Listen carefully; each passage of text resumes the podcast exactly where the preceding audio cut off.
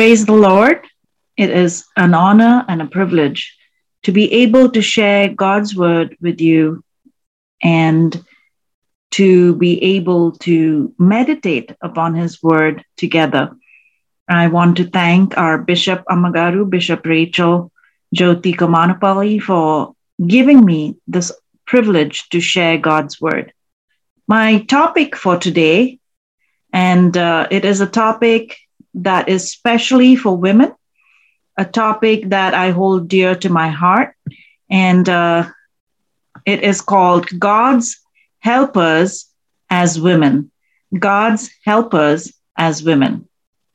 Shall we open God's word to 1 Corinthians chapter 12 verse 28? And it reads, "And God has placed these in the church: first apostles, second prophets, third teachers, next miracles, then gifts of healing, helping, managing various kinds of languages."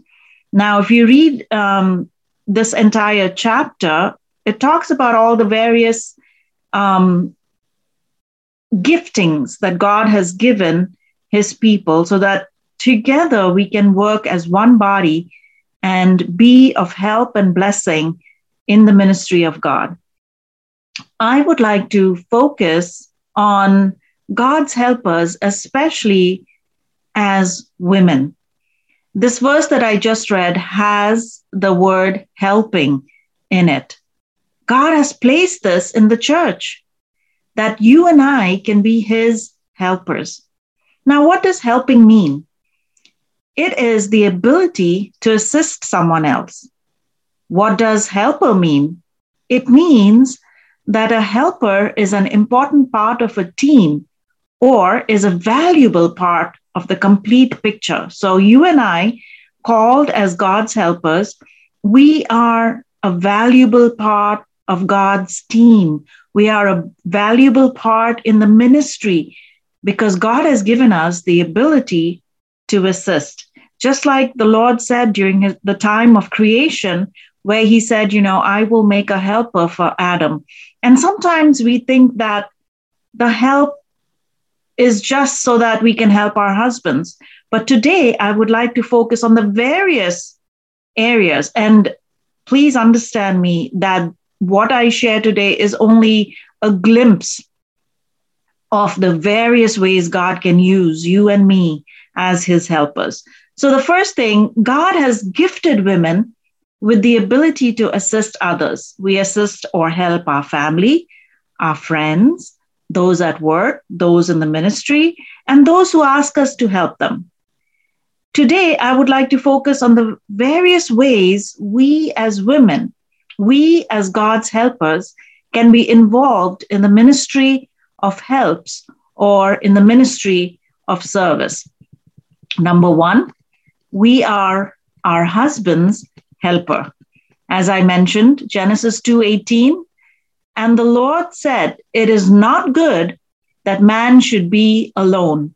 I will make him a helper comparable to him." In other words, God made the wife a helper to the husband, comparable to him. That means similar to him. We are different sex, but we are similar. We are human beings. And when we are together, we are one. So, what are the ways in which we can help our husbands? As husbands' helper, we help at home. We help building them up in their emotions, not flattery, but true praise and encouragement should be given to the husband from the wife. We cook healthy food. We take care of them when they are ill. We become the nurse. We do what makes them happy out of a loving and caring heart. See, if you put it in your mind, you know, some people say, Oh, I'm not your servant. I'm not going to help you. That's the wrong attitude. The right attitude is, to do whatever we want to do and love to do for our husband. And that should come out of a loving and a caring heart. How can we help our husband, especially those in ministry? How do you help your husband who's a pastor or an evangelist or a missionary or is serving the Lord through various capacities. You could be, you know, in the ministry as a chauffeur, you could be in the ministry as a cook, you could be in the ministry as a bookkeeper, you could be in the ministry working in the office. You see, when we say ministry, it's a broad, broad horizon. Okay. It's not just um, and yes, pastors are important, of course, but not just pastor. God can call you into the ministry in various capacities. So, in the ministry, we have to encourage our husbands in the work that they do and support their work because the work is a reflection upon us, is a reflection upon our husbands, right? How they perform, how they do in ministry, how their their attitude is in ministry is a reflection upon us as their wife. You know, many years ago, um, my father-in-law told me this, and I will never forget it. Bishop Ernest Komanapalli, he told me, remember this, Asha, he said, a woman can make or break a ministry. A woman can make or break a ministry. And I have seen the example of my mother in law, Bishop Rachel Komanapalli, how she has always been a support to my father in law, how she has always been encouraging to him. No matter what he went through, no matter what he did, she was right there as his helper. What a great example. So we are called to be a helper to our husbands. Some people joke husband cannot function without the help of the wife. Whether you joke or don't joke about it, it is an important part that God has called us to do, and we are responsible to, go- to do a good job at it. Number two, helping as a pastor's wife. The book of Titus, chapter 2, verses 3 to 5, read in this manner The older women, likewise, that they be reverent in behavior, reverent, respectful, not slanderers, not talking negative things, not given to much wine, teachers of good things.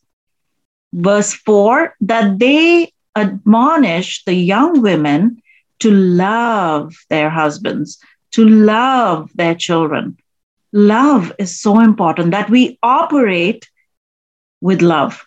Now, verse 5 to be discreet, chaste, homemakers, good, obedient to their own husband. Obey your own husband, not somebody else's husband. Obey your own husband first and set as an example that the word of God may not be blasphemed. Wow. These verses are so important for us to grasp because it gives you a glimpse into the entirety of womanhood.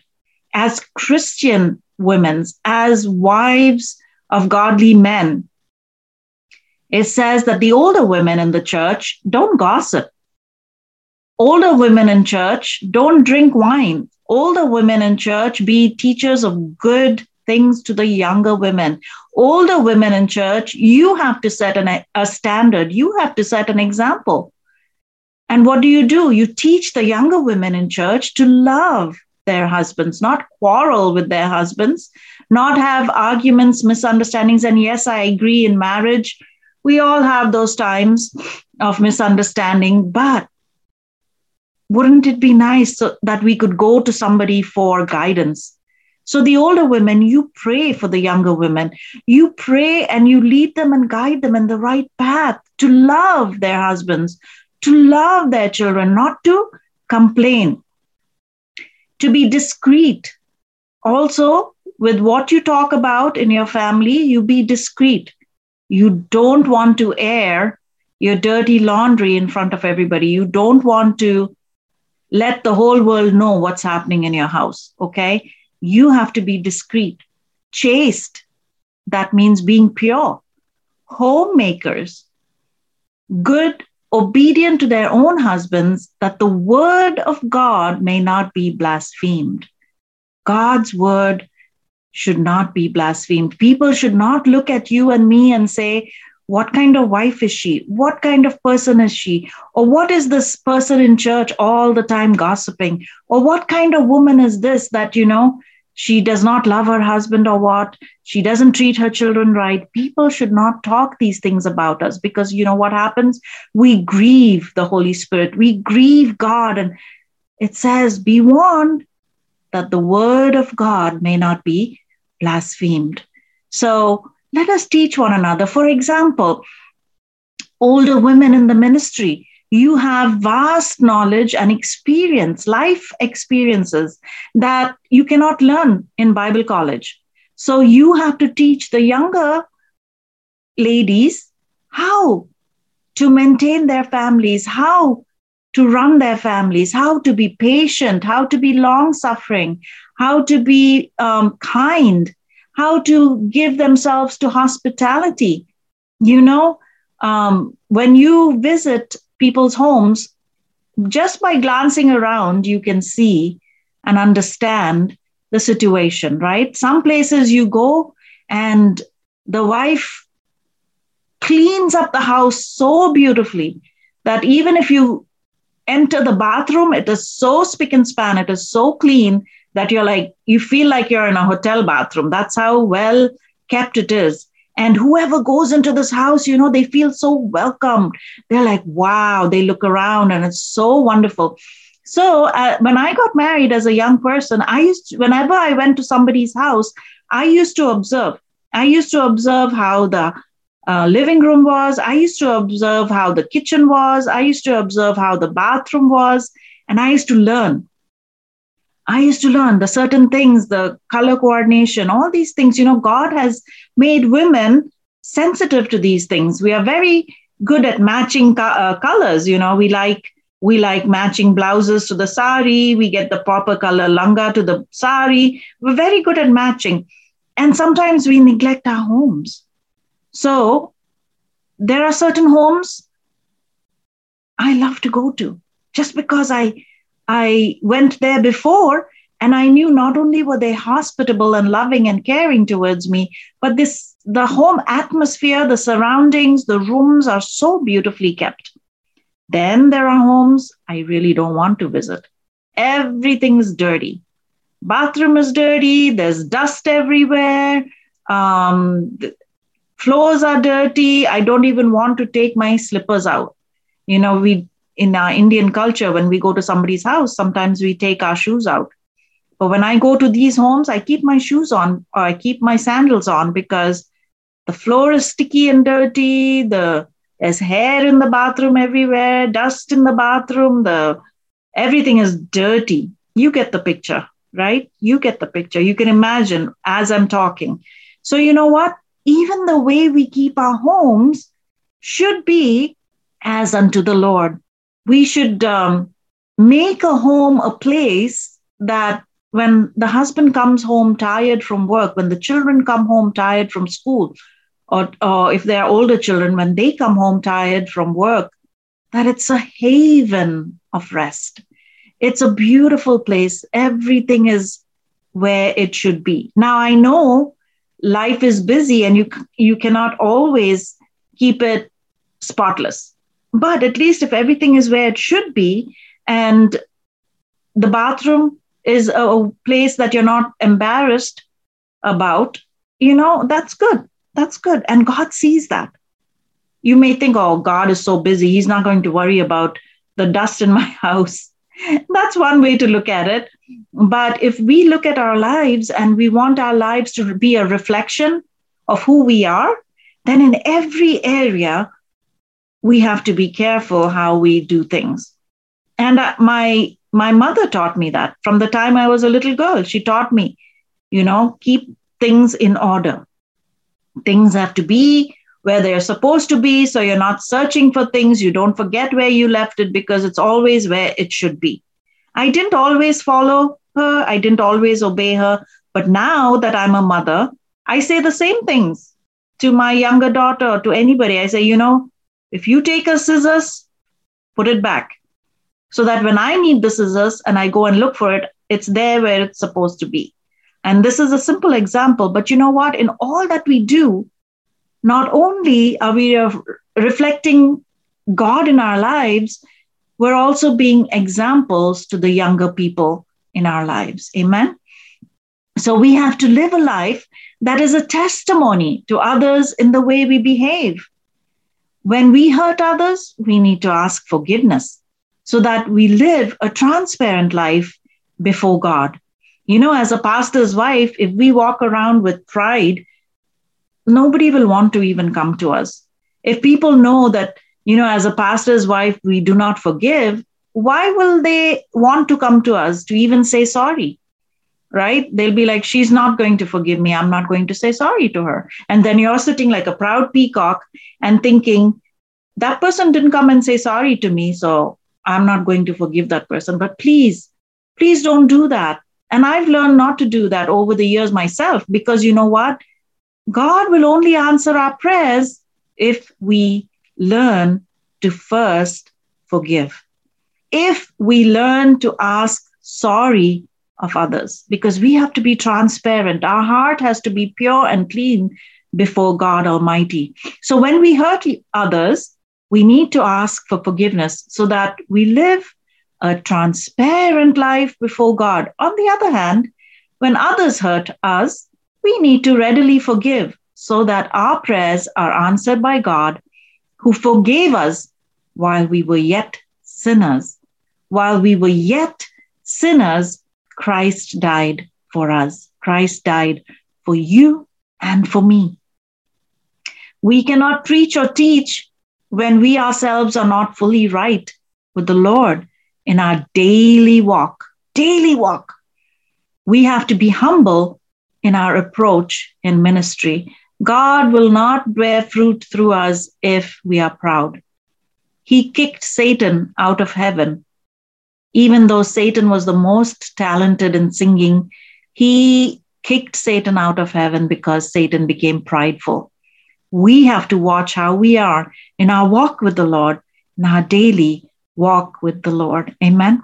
So that was two, helping as a pastor's wife. How can we help again? Number three, we can be a practical helper. Practical helper. Shall we look at Romans chapter 12, verse 13? And it reads in this manner distributing to the needs of the saints, given to hospitality. Given to hospitality. So it's not just preaching the word and keeping our house nice and being loving, caring, kind, forgiving, walking in humility, and all of that uh, that I talked about before. All of that is good, but distributing to the needs of the saints. If somebody is in need, we have to be there, ready to help, given to hospitality. You know, I learned from my mother as well as from my in laws who have been hospitable people.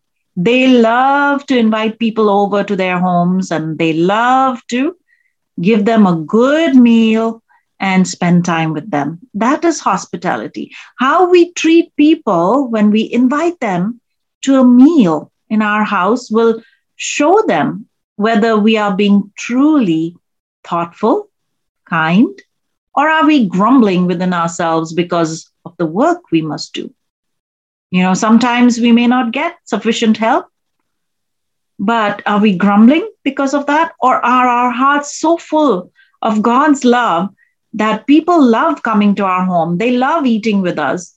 It may be the simplest of food, but when it is received out of a heart that is loving and giving, it makes a difference.